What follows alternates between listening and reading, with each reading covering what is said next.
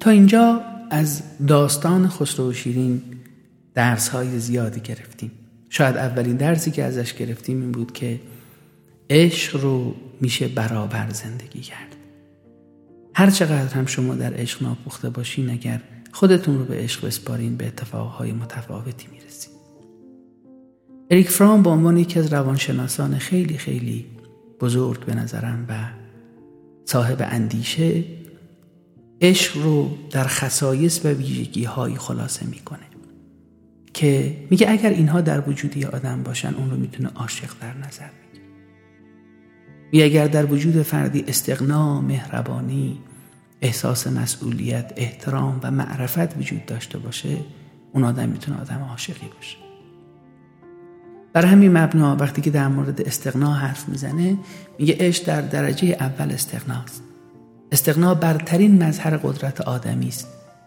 و انگار با استقناست که آدم ها قدرت خودشون رو ثروت خودشون رو و توانایی خودشون رو تجربه می‌کنن.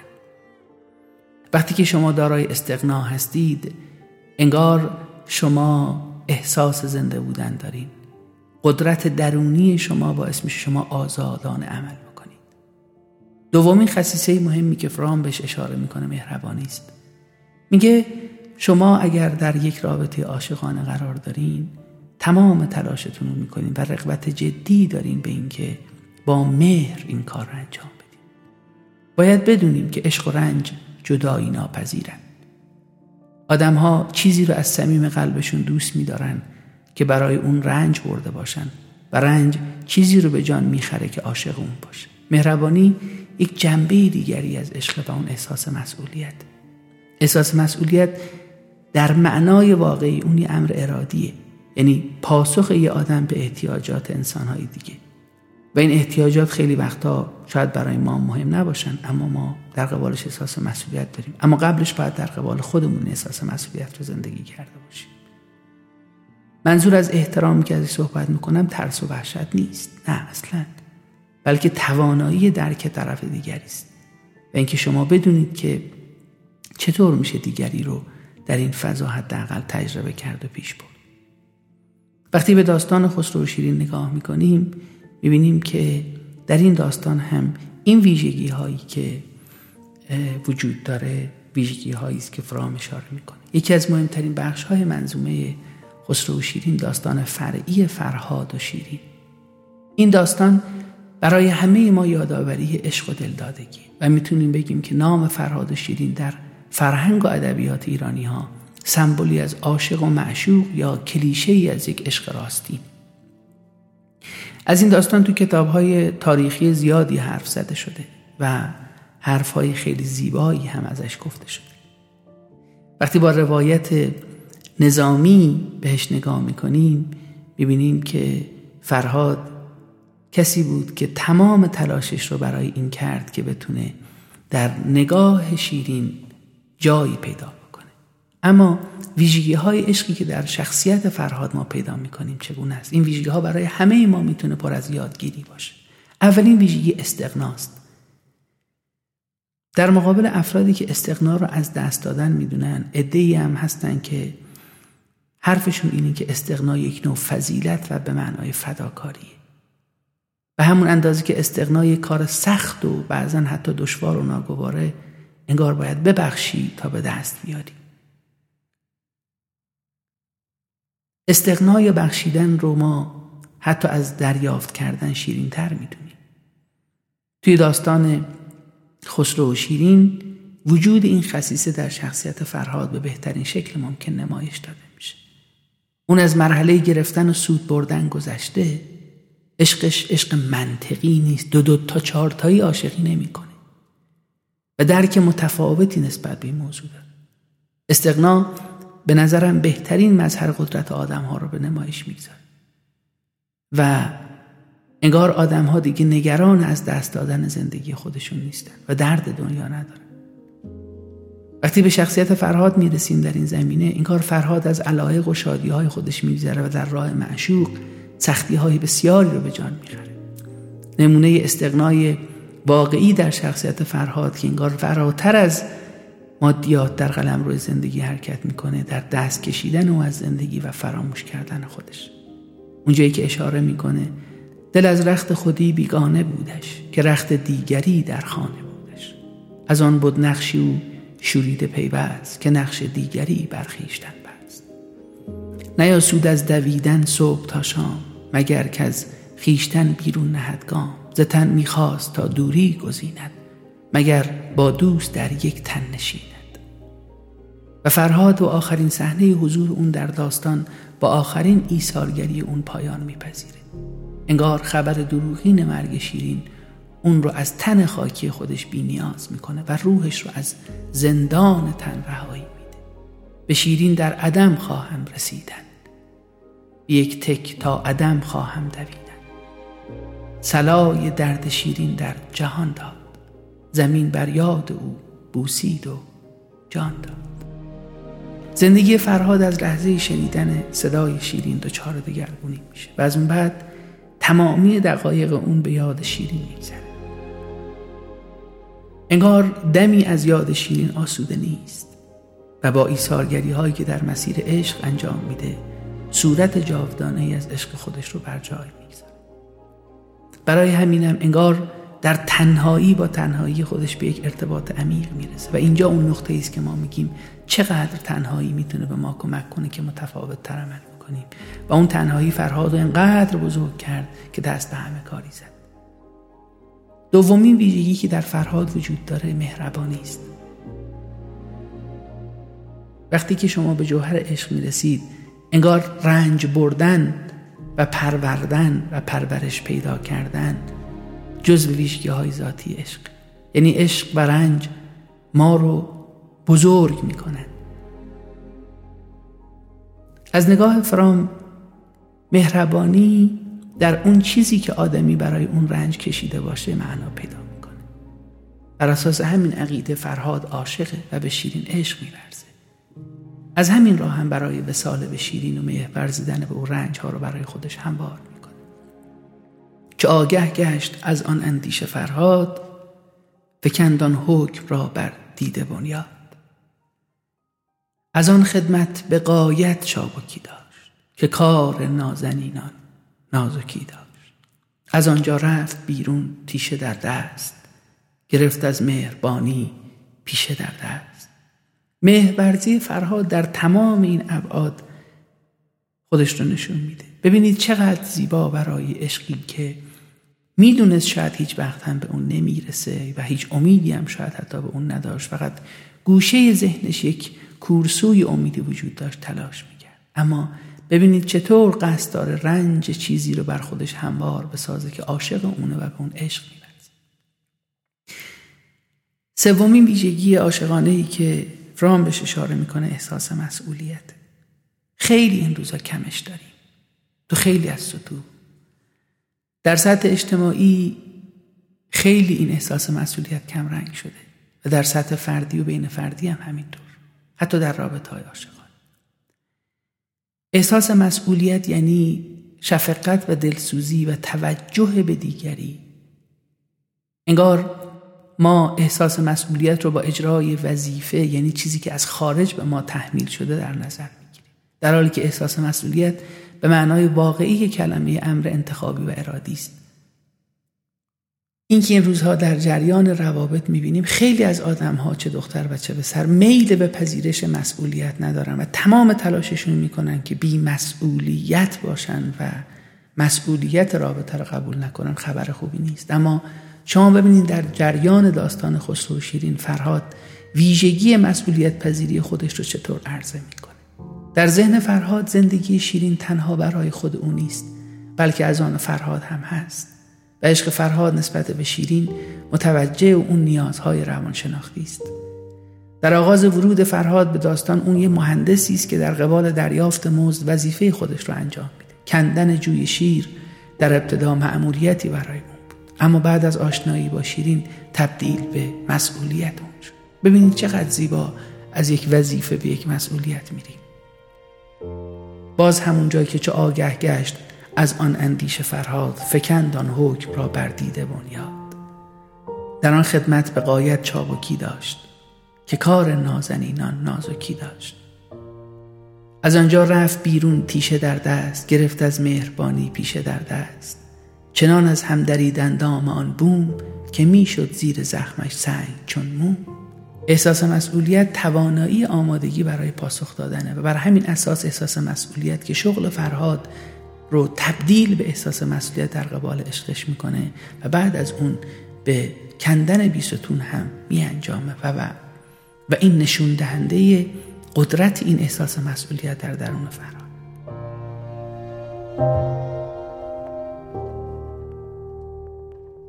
احترام ویژگی دیگری که در نگاه فرام در رابطه با این موضوع هست و در رابطه با عشق هست.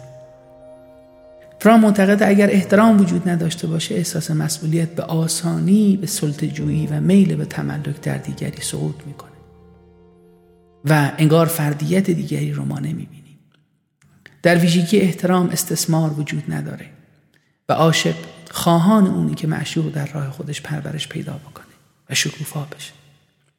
فرهاد در جریان داستان به عنوان فردی عاشق از خصیصه احترام برخورداره اون شیرین رو اون چنان که هست دوست میداره و اون رو وسیله ای نمی‌دونه که با اون در جهت رفع نیازهای خودش حرکت بکنه.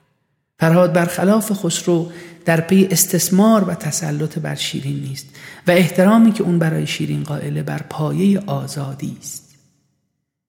وجود چنین ویژگی در وجود فرهاد در تمام لحظات حضورش در داستان قابل لمسه اون شیرین رو اون که هست دوست میداره.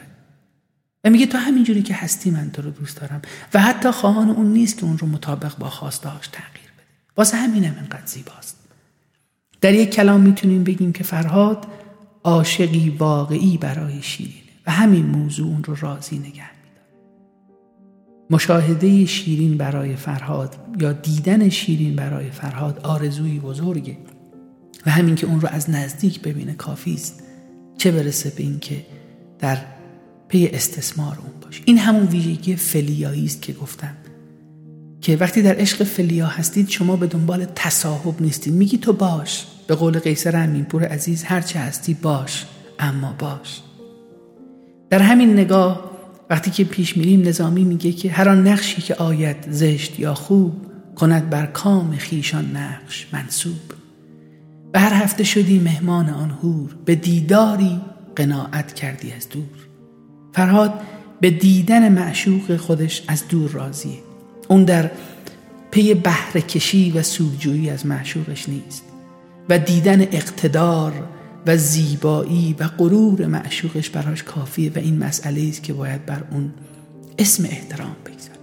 سوال مهم اینه شما چقدر این رو در رابطه عاشقانتون تعریف می‌کنید و زندگی می‌کنید؟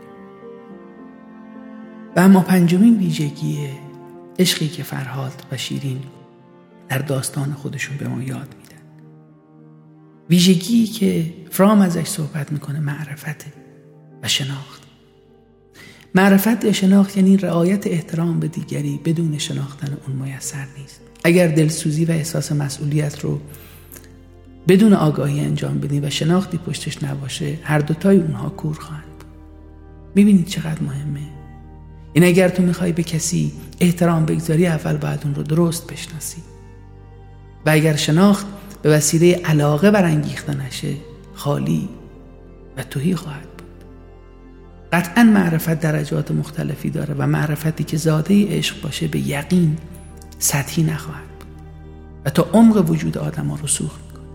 ارتباط عشق و معرفت یک ارتباط اساسی. و احتیاج اساسی در آمیختن با شخص دیگر به منظور رهایی از زندان جدایی و رهایی از زندان خودپسندی و خودشیفتگی یکی از آرزوهای هر آدمی می‌تونه.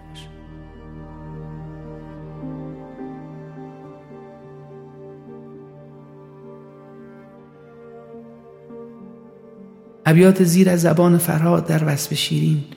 بیانگر این شناخت او از معشوقش و ببینید این شناخت در نتیجه عشق فقط حاصل میشه. جهان خالی شد از محتاب و خورشید. چمن خالی شد از شمشاد و از بید. چراغ عالم افروز از جهان شد. نشیرین کافتاب از من نهان شد. تو این ابیات فرهاد بر اساس معرفت و شناختی که از شیرین داره اون رو عین محتاب و خورشید می‌دونه. شیرین رو به مسابه درختان بلند شمشاد و بید برای چمنزار زندگی خودش و چراغ عالم افروز دنیای خودش می‌دونه. این توصیفات از زبان عاشقی که بر معشوق خودش شناخت داره و الزام داره نسبت به این شناخت کاملا پیداست. می‌تونیم فرهاد رو عاشقی عارف نسبت به شیرین بدونیم. و در داستان خسرو و شیرین فرهاد به دنبال این هست که بر زندان جدایی و وسال معشوق انگار فائق بیاد و رها بشه. فرهاد در طول داستان در کنار انجام مسئولیت ها و تحمل دشواری ها تلاش می‌کنه معشوقش رو بشناسه و راهی برای شناخت اون پیدا بکنه. و این شناخت شناخت عشق. شناخت فرهاد از شیرین رو نمی‌تونیم یک نگاه سطحی بدونیم و این موضوع با دیدگاه فرام درباره معرفت که مهمترین راه شناخت معشوق رو عشق می‌دونه منطبقه. برای همینم وقتی شما نگاه می‌کنید می‌بینید نمی‌تونیم ادعا بکنیم که شیرین تمام و کمال برای فرهاد شناخته شده است و فرهاد از رازها و افکار اون آگاه بوده. چون که آدمها در جنبه های انسانیشون به شدت رازهای ناگشودنی دارند و ما آدمیم طبیعتا هم این رازها در همه ما وجود داره اما جالب اینجاست که وقتی در نگاه عاشقانه فرهاد و شیرین نگاه می‌کنیم می‌بینیم که حتی فرهاد وقتی که در مورد عشقش هم می‌خواست تمرین بکنه و تمرین صمیمیت بکنه یه سری ویژگی رو لحاظ می‌کرده. اولیش واقع بینی بوده. فرهاد به شدت انسان واقع بینی بوده. به هیچ عنوان علا رغم همه عاشقیش تصویر ماورایی از شیرین در ذهن خودش نداره. انگار برای خودش تصویری می‌سازه و اون تصویر رو از شیرین یک شخصیت واقعی درست می‌کنه. با شناخت واقعی شیرین کمکش می‌کنه که اون مسیر حداقل به سمتی حرکت بکنه که احساس راحتی بیشتری می‌کنه. برای همینم شما وقتی به فرهاد می‌رسید می‌بینید که نگاه واقعیش کاملا در رابطه عاشقانش پیداست ایمان دومین ویژگی است که به نظر من در عقیده عاشق می‌تونه خیلی نقش داشته باشه. فرهاد در جریان داستانش همواره بر قدرت عشق خودش ایمان داره و این قدرت عشق کاملا پیداست. نه در خسرو نگه کرد و نه در تر چو شیران پنجه کردن در زمین سخت. ملک فرمود تا بنواختندش به هرگامی نساری ساختندش ز پایان پیل بالا را نشاندند به پایش پیل بالا زر فشاندند چو گوهر در دل پاکش یکی بود ز گوهرها زر و خاکش یکی بود. ایمان فرهاد به عشق خودش بسیار مهم بوده فعال بودن منظور از فعال بودن توجه دائمی عاشق به معشوقه. فرهاد در طول داستان یک شخصیت فعال داره. از لحظه ورود به داستان تا انتها متوجه شیرین و ازش قافل نمیشه. حتی زمانی که شیرین رو نمی‌بینه همیشه به یاد اونه و همه چیز نشانی از معشوق براش گر از درگاه او گردی رسیدی گر از درگاه او گردی رسیدی به جای سرمه در چشمش کشیدی. وگر در راه او دیدی گیایی ببوسیدی و برخاندی سنایی. به صد تلخی رخ از مردم نهفتی سخن شیرین جز از شیرین نگفتی. و فرهاد در عشق خودش کاملا فعالانه عمل می‌کنه و این فعالانه عمل کردن نتیجه یک نیروی درونی و صلح درونی است. وقتی که این نگاه رو به داستان خسرو و شیرین میندازیم می‌بینیم که اگر واقعا قرار عاشق راستینی باشیم باید این ویژگی ها رو با خودمون داشته باشیم. و در نهایت اگر قرار عشقی در جهان ما اتفاق بیفته این عشق از همین جا خودش رو نشون ممنونم که تا اینجا با من همراه